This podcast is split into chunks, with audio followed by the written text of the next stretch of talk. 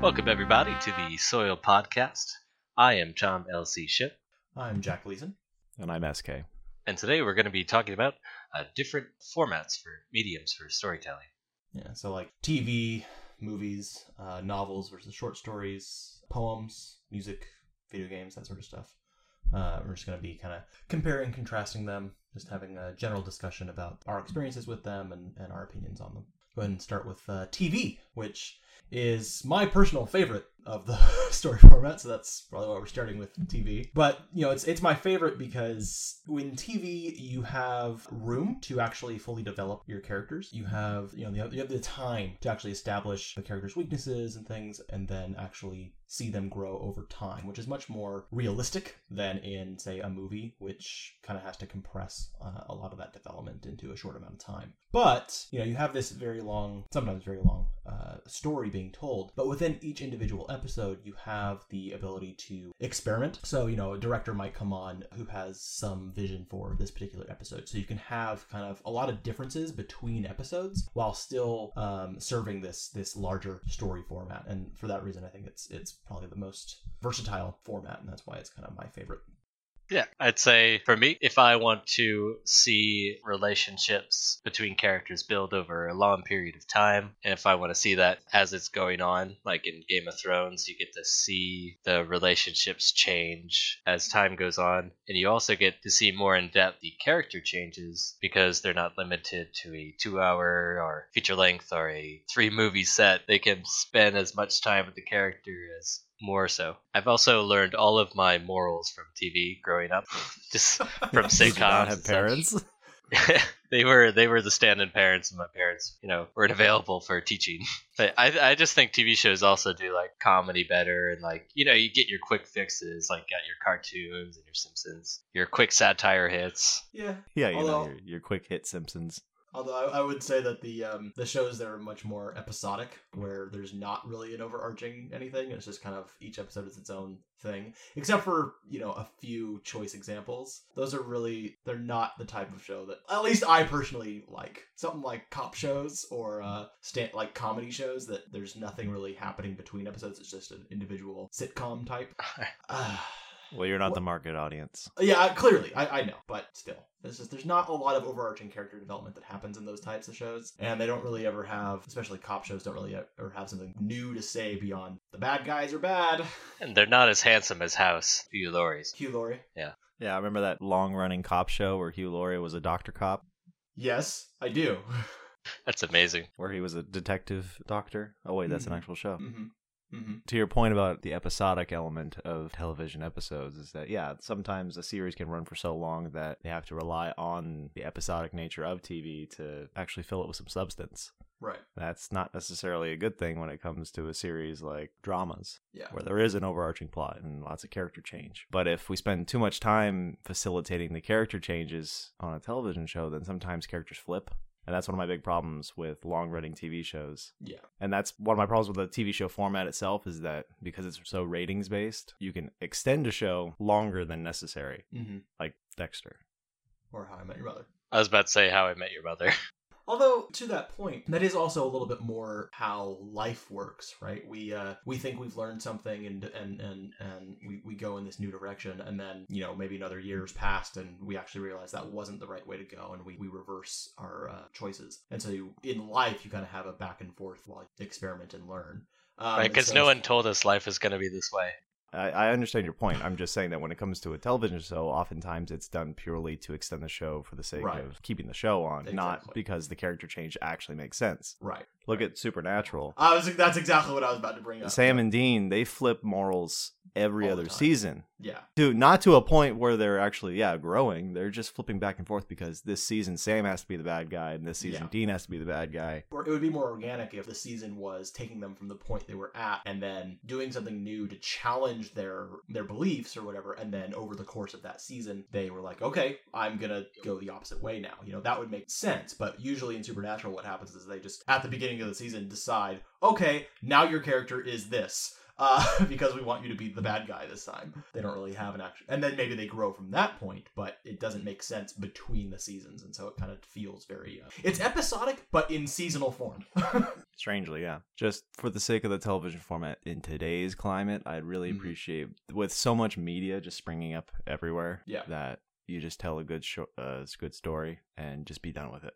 End it where it needs to be ended, and don't drag it out. Yeah. TV is also a good uh, format for extending on shows. Like you got the spin-offs, Better Call Saul Yeah. and The Mandalorian. It's a good time to explore the other parts of Mhm. the universe, the story. Yeah, I think TV has a unique ability to do that. I mean, obviously, you have other like movie series that can do that. They have the legs to do so. Something like uh, Lord of the Rings, or um, as we've seen, Star Wars, obviously being able to, to expand on their worlds. But you know, TV, you kind of expect it, right? It's because it's such a long running format. It doesn't feel out of place for a new story to kind of come out of the world because it has the legs. Whereas movies, they're just they tend to be self-contained. Even if you have a series, it's like a three-movie series feels like it's a, it's really long, but like that's you could watch a whole season of a TV show and that would take longer than those three movies, right?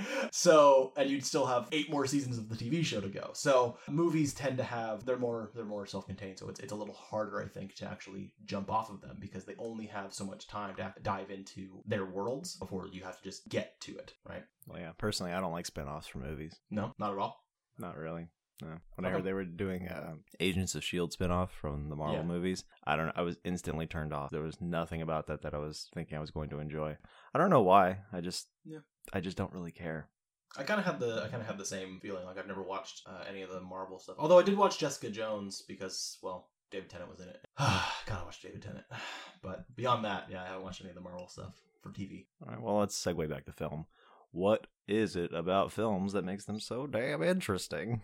Well, I think part of the power of film is you have, well, it, it has some. First, I actually want to talk about some of the issues that you could have in, in film. I mean, we've already touched on them a little bit, but I kind of want to expand on that and then kind of go back to why they're powerful. I feel like a lot of people think that writing a movie or um, a short story are uh, is going to be easy. Like writing this screenplay for a movie is going to be easy because it's for a screenplay it's like you know a page per minute so it's like oh i just gotta write like 127 minutes or 127 uh, pages and i'm good to go right uh, but it's actually i think actually harder to write something shorter than say a novel or a tv show simply because you have less time to establish characters and, and, and plot and so and and explore a theme and so you have to just very quickly do everything and and get to it and so it's it's a lot harder to actually do something effectively within those shorter formats um, and that's something that i think film struggles with you know, Right. it uh, suffers from that I notice that usually in a lot of film adaptations of like novels, they'll skip the exposition at the beginning and just go straight to the action because they just gotta get the ball rolling. mm-hmm. I think that's a that's a symptom of any time that some film is made with preconceived material. Is if that if there's something to jump off of, the film has all of these assumptions. The filmmakers have all these assumptions they can make towards uh, what content people have been exposed to already. And I guess this just lends back to my point from an earlier episode about how when we adapt anything into a film, it should just be about making a good film. And I think that whenever we lean on anything besides the good film attitude, we can make a film that suffers. Well, it's just and and film is just it's it's so difficult to get right. Like I mean, like I said, a lot of people think it's really it's going to be easy to write something like this, and so you have a lot of screenplays coming out, but only a very very very select few of them actually get uh, picked up and and turned into a movie. And it's something to be said that you know even if the the cream of the crop of the uh, screenplays that are being picked right are being turned into movies, and still you have a lot of movies that just kind of suck. Um, it's really something to be said about how difficult the medium actually is to get right. I know that people usually consider film instead of the more serious art between it and TV, although it's kind of changing now with HBO shows and such. I think it's it has an inherited value as being the big brother to TV because it was the precursor. Yeah, you could you had a like projector technology before there was um TVs in your house. technology. Yeah. exactly. Yeah, it's something like HBO, like you said. Uh, now some TV shows are actually getting like the full budget that a movie could get, and sometimes even more. Like a full season of Game of Thrones is like a hundred million dollars or something. Like it was ten Yeah. million dollars per episode to make that show. it's like some movies only take like fifty million dollars to make. You know, Well, some of them only take like two hundred thousand dollars to make the really shitty ones. Um, Yeah. the B movies. And Blair Witch took eight dollars to make. There you go. See, I have no fucking idea how many dollars it took to make Blair Witch, but I'm assuming it's something around pocket change. Yeah, yeah. Another thing about between movies and uh, versus TV is that TV also has the you can call it a, either a strength or a weakness um, in that it allows for feedback from the fans. TV show or t- a, a season of a TV show ends and you can see the feedback that you're getting from um, the fans, and, and the next season might adapt to actually either feed into their wants or subvert their expectations, right? If you see a bunch of people with this theory about what's going to happen, you might be able to go, "Oh, maybe I'm going to do something else then." Right, that they're not expecting. So you have that could be considered a strength, but it can also be considered a, a weakness if you give into them too much. And well, I would say that the variability of that is interesting. Yeah. And that certain shows can benefit from it. But I would say for the most part that if as a content creator, if you don't have a firm enough vision that the audience is deciding what to make for you, I, I don't think it's going to be a great show. yeah, probably not. Yeah, it's about that time to segue from film and television to some other form of print media. You mean like a like a novel? Sure. Yeah, that's the that's the natural extension I was looking for. we definitely didn't segue for like 20 minutes there. uh, thank you, SK, for editing all that fucking hot mess out. well, uh, the thing about novels, similarly to TV shows, they also have the room to fully establish and explore their characters and their themes and actually create nuanced points. And because of that, I feel like, you know, we, mentioned adaptation. Uh, novels work the best when they're adapted into TV shows, and something like a short story uh, works better when it's adapted into a movie. Otherwise, what happens is a movie has to trim out a lot of the detail from a novel in order to make it fit, or a short story has to be really, really, really heavily drawn out in order to fit into a, a TV show. I mean, that's not always the case. Look at The Hobbit, right? The Hobbit's kind of sort of a short story, but then.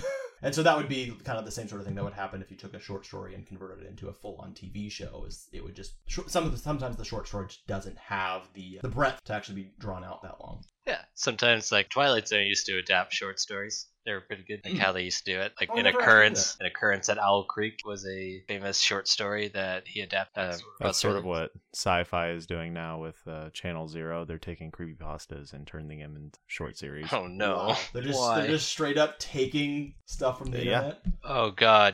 I've seen them. They're not all great. They usually end pretty disappointingly. But I think short stories can be what what, what was the term used? They had the breath. They didn't have the don't breadth, to uh, to be extended uh, into a full-on TV show. Generally, Outside of adaptation, I, I appreciate the short story for what it is. yeah, I do as well. I like scary stories that are short. I don't want to read a thousand pages to find out the clown is an alien. Stephen King.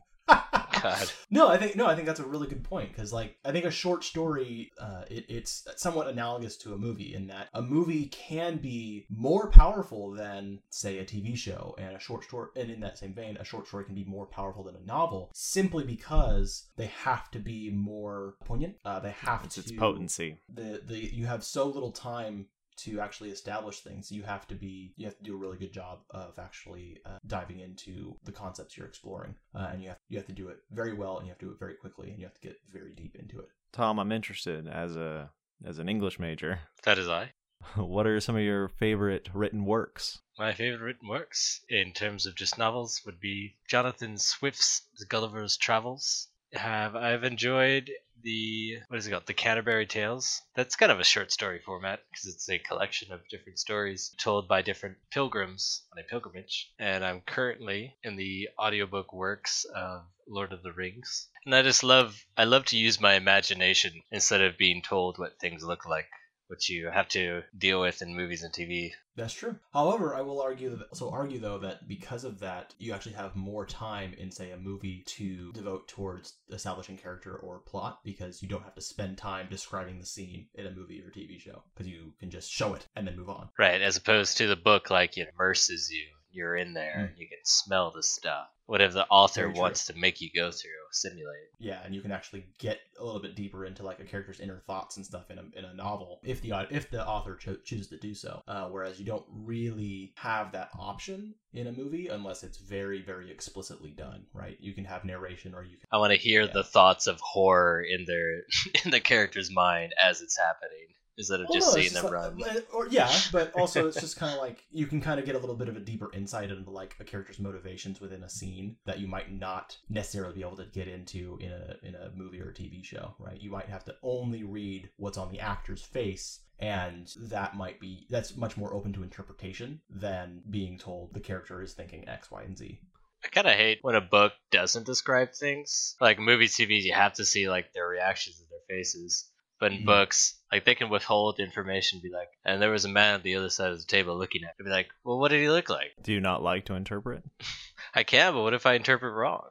Yeah, you might not want to interpret the information wrong, but what if it's the author's intent for you to interpret it in a very open way? I'm sure they're not going to tell you at the beginning of the book, "Oh yeah, when I don't give you information, just think, just picture whatever you want." I don't want to be that self-aware of a book I'm reading. And maybe, Tom, you are limited in um, what you're able to see because you're seeing it from the character's perspective, and maybe the character can't see the, all the details of that other character's face or something. So you're from the perspective of the character. Yeah, So which format do you think has the best perspective, or is it all just different? I don't, I don't think it's, I don't think there's a best format.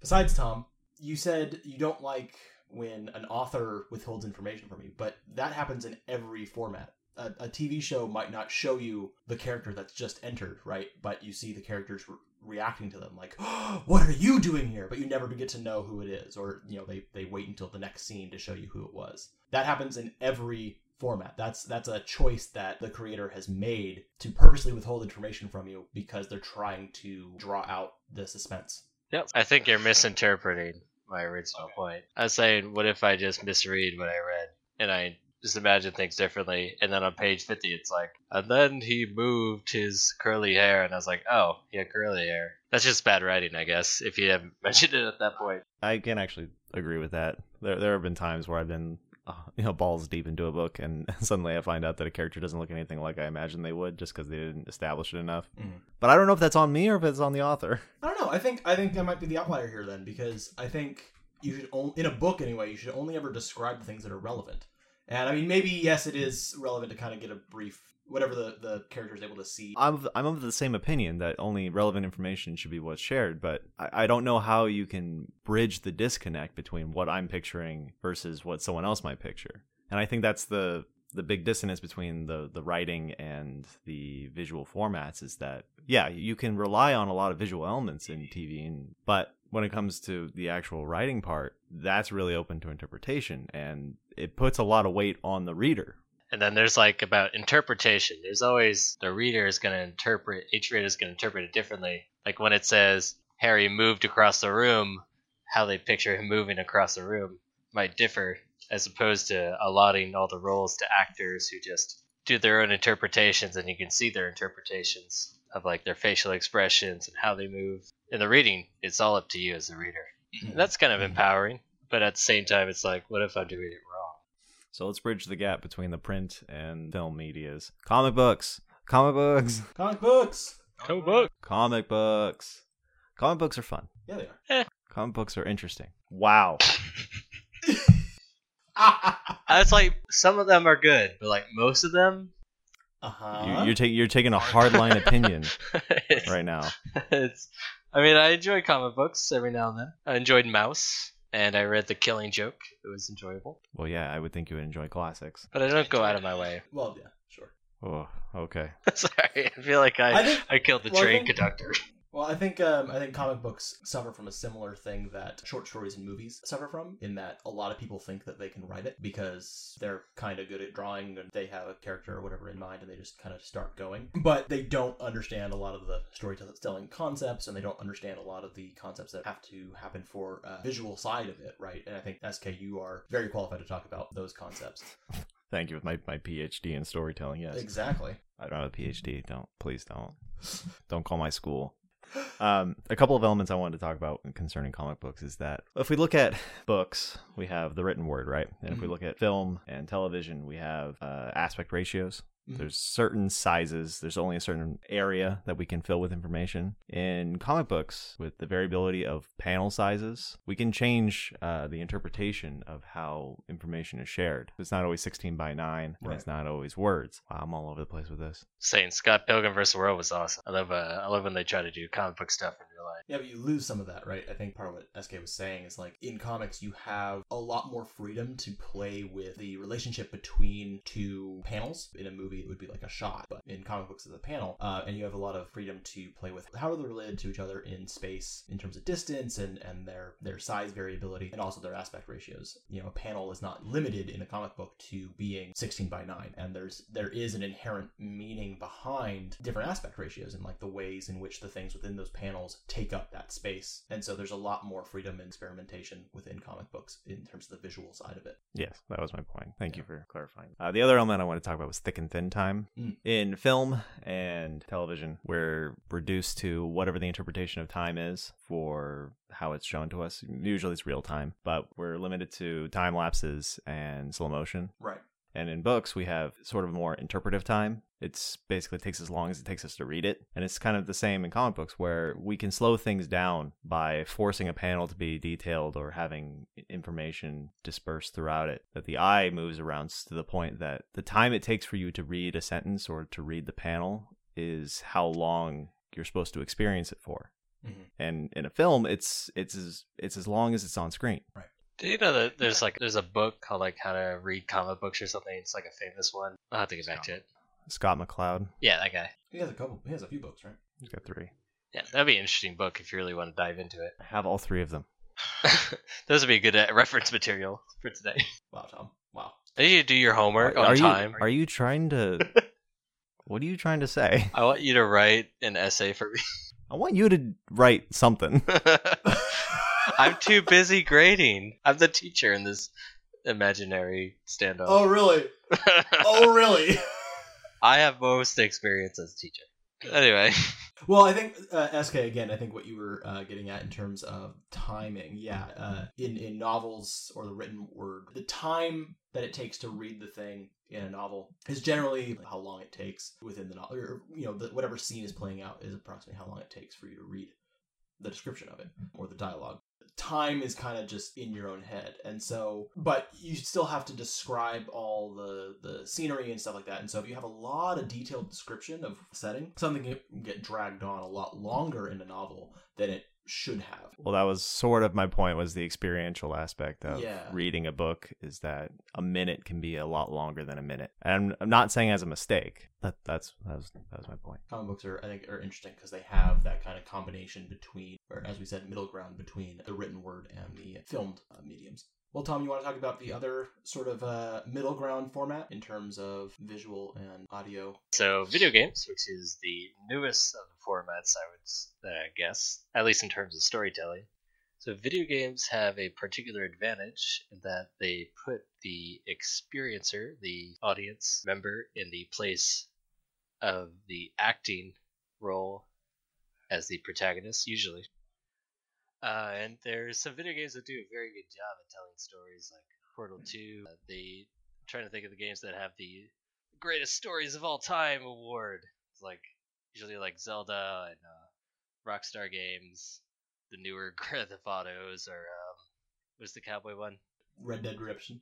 yeah, those. So I think they have an advantage as a storytelling medium in that you can have an open world, so you can explore the whole world. And when you have a huge ass budget like Rockstar, you just have every single character in the entire world have a unique line every time you go and talk to them, and that's really cool to like have this microcosm that you can interact with even if it's not like you don't have to go and finish the story, you know, fill out this character's arc. You can just go around murdering or sucking venom out of people. I don't know, it's a lot of fun. Uh, this is definitely the funnest of the mediums because you get to play with the elements of the story. I think that's a subjective viewpoint, but I mean, by saying that it's the most fun, it's, it's a, a subjective one. I think uh, you definitely have said that it's your your favorite, right? It's it's the most interesting to me because it's there's so many new possibilities that they could do with it.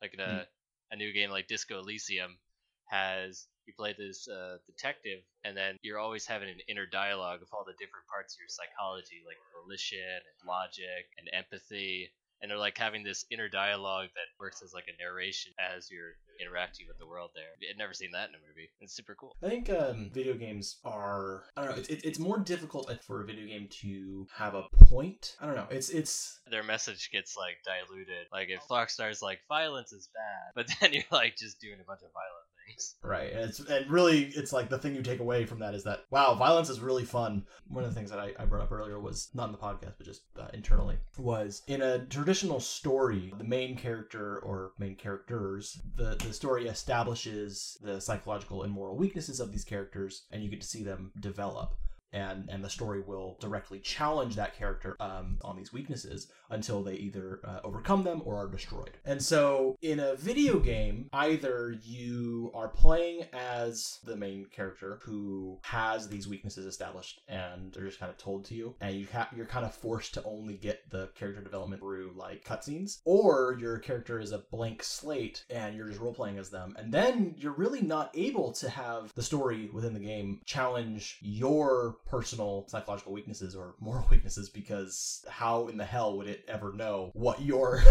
psychological or moral weaknesses are? So the story ends up not actually being ta tailored around you, but all the other characters around you. Kind of see that how you like pick up clues from the environment about who you are and like your dialogue choices mm-hmm. kind of form your own kind of personality. Although that's kind of shallow usually. But I don't know. What would you say about the that it? How can it know your personal weaknesses? But so why why does a why do movies move us so much and they can make us feel about our own weaknesses while video games are just like is it too empowering or video games too give us too much power? It's a very different position that we have as an audience member. Uh, we're not an audience member within a video game, and so instead of us feeling sorry for ourselves or character we're inhabiting, we just feel annoyed at the rest of the world within that game uh, if it's being mean to us. Uh, so and we feel justified in killing a bunch of stuff. You mean game. So it's it's a little bit more. I don't know if video games are really about telling your own story. They're, I mean, the stories you get usually in a video game are about the surrounding characters. Well, they got like the uh, choose your own path with dialogue options and follow. But but it doesn't mean your character is growing per se. Things are just kind of happening to your character. Yeah, I guess it's they don't really change as much as other characters might change their relations to you in those kind of games. It's not really changing much about the actual character. You still just a blank like, slate. and any, any relationships that you develop or you know develop by your choice usually you know if you're gonna get married or something like that it's you know you go and interact with other other npc for you know five different types of interactions and then suddenly you ask them to marry you. Right? It's like um and then it there's not a lot very of, quickly from there to something else yeah but i mean so it's just there's not a lot of character development that happens. Um, you're you're not earning anything on an interpersonal level really. So you're kind of limited in how deep you can get uh, into the the emotional aspect or the emotional experience. Exactly.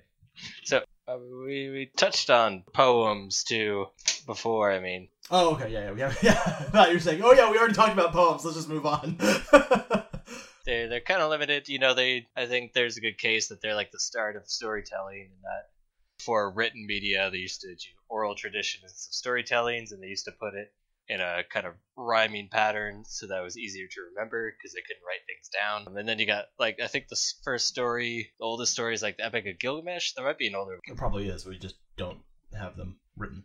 But I think poems are important in terms of storytelling because they show the archetypes that have been around in humanity since the beginning. It's like you can recognize when you read the Epic Gilgamesh about like I think the gods are like angry at Gilgamesh because he's this overpowered king, so they make like his counterpart. It's like his twin brother who's like this naturey guy. He's like a hippie, and you know it's like you, you recognize that. It's like oh he made they made a double of him. They're gonna annoy each other. Yeah, that sounds like a sitcom. You know, it's like a sitcom. Yeah, it's like you recognize it. You still can eh, you can relate to this story even though it's like but loads of years old, centuries. Well, that's the power of just of storytelling in general. That storytelling usually hits on like fundamental experiences that we we kind of just always have. Somebody being treated unjustly brothers and sisters and parents all these kind of relationships that are expressed in storytelling are relationships we still have right? And it's similar types of, of things that are happening to us. Obviously the context can be very different but ultimately the emotional experience is it tends to be very similar. It's not just necessarily limited to poems the thing about poems that kind of makes them different than all the other ones if you think about novels as like the the one end of the spectrum right where you have a lot of room to really contextualize your meaning uh, and really expand on uh, the nuance of whatever point you're trying to get across. And short stories is kind of being in the middle um, where you have to really hit on your your point hard and fast. Poems are kind of at the very opposite end of the spectrum in that you're only trying to get across the very deep meaning without a lot of context, right? It's it's it's a highly concentrated meaning, and usually what happens is they uh, they use shortcuts within language, um, usually in the form of puns or something like that, to express meaning without really having to be explicit. Um, right. It's a lot of associations and imagery that evoke things instead of just describing them. And if they have a character, you know, you might have one or two, maybe, and that's kind of it. Oh, you like uh, what's that poem by T.S. Eliot, uh, Doctor Prufrock or something? I love that I one. don't know. Or the old, he's like crawling at the bottom of the ocean at the end. He's like this old guy. It's a famous one. Anyway.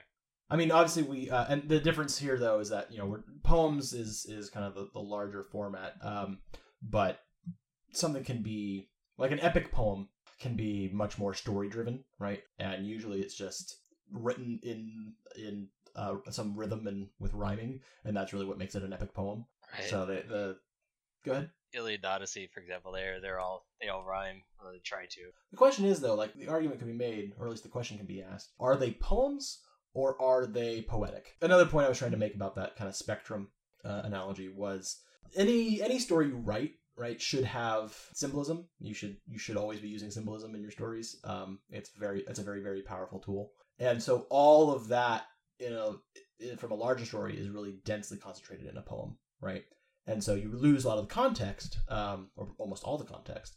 Uh, and because of that, it tends to be much more open ended uh, in terms of its interpretation than the other formats, right? And SK, you had a uh, a point to make about the longer poems and stuff about humans' ability to to deal with them. the uh the symbolic nature of poetry and how if we stay too symbolic, stay too ethereal for too long, we uh, can't seem to stay focused on it. Yeah, There's just not enough reality to grip onto after a certain point. If we stay, you know, wispy, I feel like you're trying to tell me something. that's you interpreting what you need to hear. But to the Uh, point of uh, something being poetic versus being a poem, I think that leads us back into uh, from our previous discussion of the stage and theater, specifically Shakespeare, because Shakespeare's works are written in iambic pentameter, which is poetic, but right, Hamlet isn't a poem; it's a play. right. And I think that has to do with the intention of how the work is meant to be portrayed or seen. So I guess poetic elements can be applied to almost anything. It's just what medium does it end up being consumed in? And uh, and Tom, you had a, a point to make about using poems in other mediums. yeah, have you ever seen the movie Magnolia? No. It's a pretty No. epic poem that, or like, um, yeah, just how you use other mediums to complement other art forms. Uh, like, yeah, you got music. That's a super important part of showing uh, the universe of a world. Like in Game of Thrones, they have different songs they sing. In Lord of the Rings, they have a bunch of songs, and they even have poems in it. And it's just, it's a good way to like use art to boost art. I think this boosts the point from earlier of uh, using like poetry as very loaded symbolism Right. and then applying it to another medium enhances the symbolism. You know, it's greater than the sum of the parts. It's more than more powerful than just the specific words used. It's what is the association of that poem? What are the interpretations of that poem? How many people have heard the poem? How do they feel about it? So, by adding a poem to something like a film or to I don't know a music video or something, it can cause a cascade of feelings or interpretations that wouldn't be necessary or not necessary that wouldn't be possible otherwise with new content. It's actually interesting because like the um the lack of context in a poem, or at least a really you know densely concentrated uh, symbolic poem, when placed or used within a, a, a larger storytelling format, provides the context that was initially lacking in that poem. Right. So it had a lot of interpretations, but by throwing it into the context of this other story, you actually give it a very specific meaning within that story by providing the context, which I think is a really interesting way of, of using poetry as a symbol. Yeah, yeah, yeah. that's actually a good note. Is that if you go like one level higher from just applying the poetry to something like a film, the film plus the poetry they actually play off each other, and that's again another greater than the sum of its parts. in the movie Interstellar, uh, they use the poem uh, "Do not go gentle in that dark night," which I thought was "Do not go soft," and it's a good way to capture the emotion of that fear, the existential fear that humanity is feeling in the movie, or at least the the physicist who quoted it Right. is feeling into moving into non-existence if their mission would fail. And it's like, holy shit, they used a poem. It's got to be serious. Right. it's gotta be serious.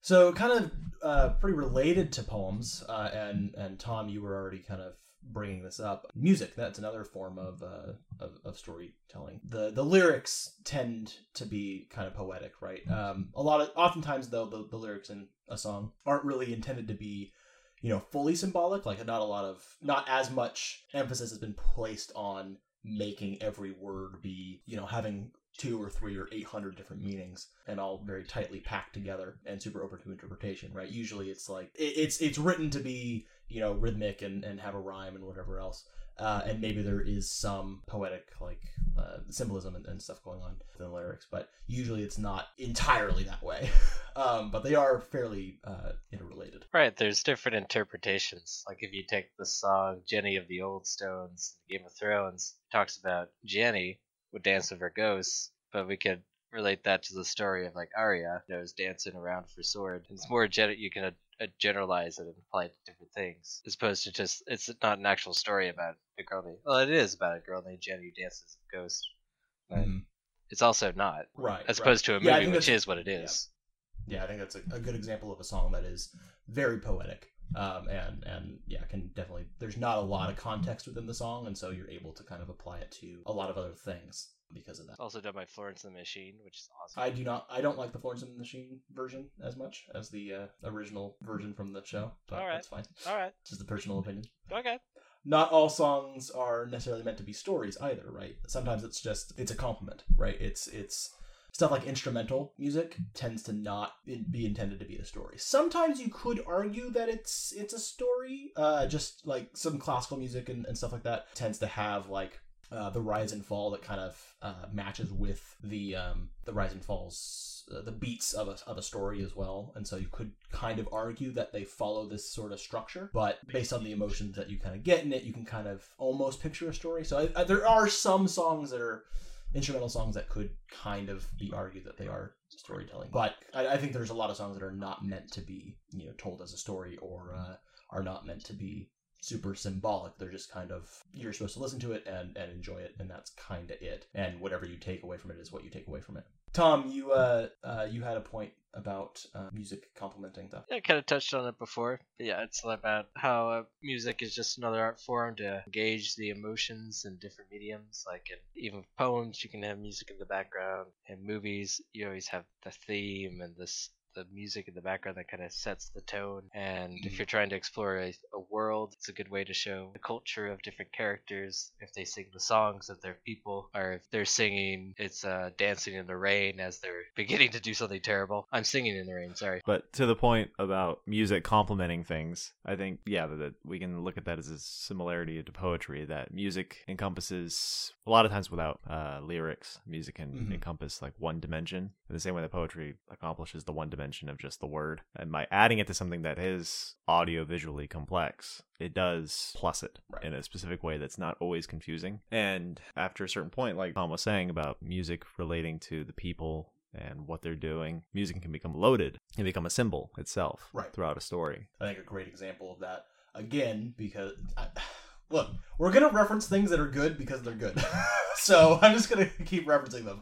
Uh, Game of Thrones and Lord of the Rings, right? Uh, you have the um, uh, the song of the Shire or the, the the melody from the Shire that comes up every time they're thinking about home um, or being lamentful, right? Uh, that chimes in and it makes you feel Makes me think of the Shire. and of course, you have the House Stark theme from um, Game of Thrones, which uh, whenever something, usually whenever a character is about to die, they play it, and so they they do that a lot throughout like the first few seasons and stuff. And so they kind of establish that if a character, especially a Stark character, is in danger and that song starts playing, that means they're about to die, and you should get sad.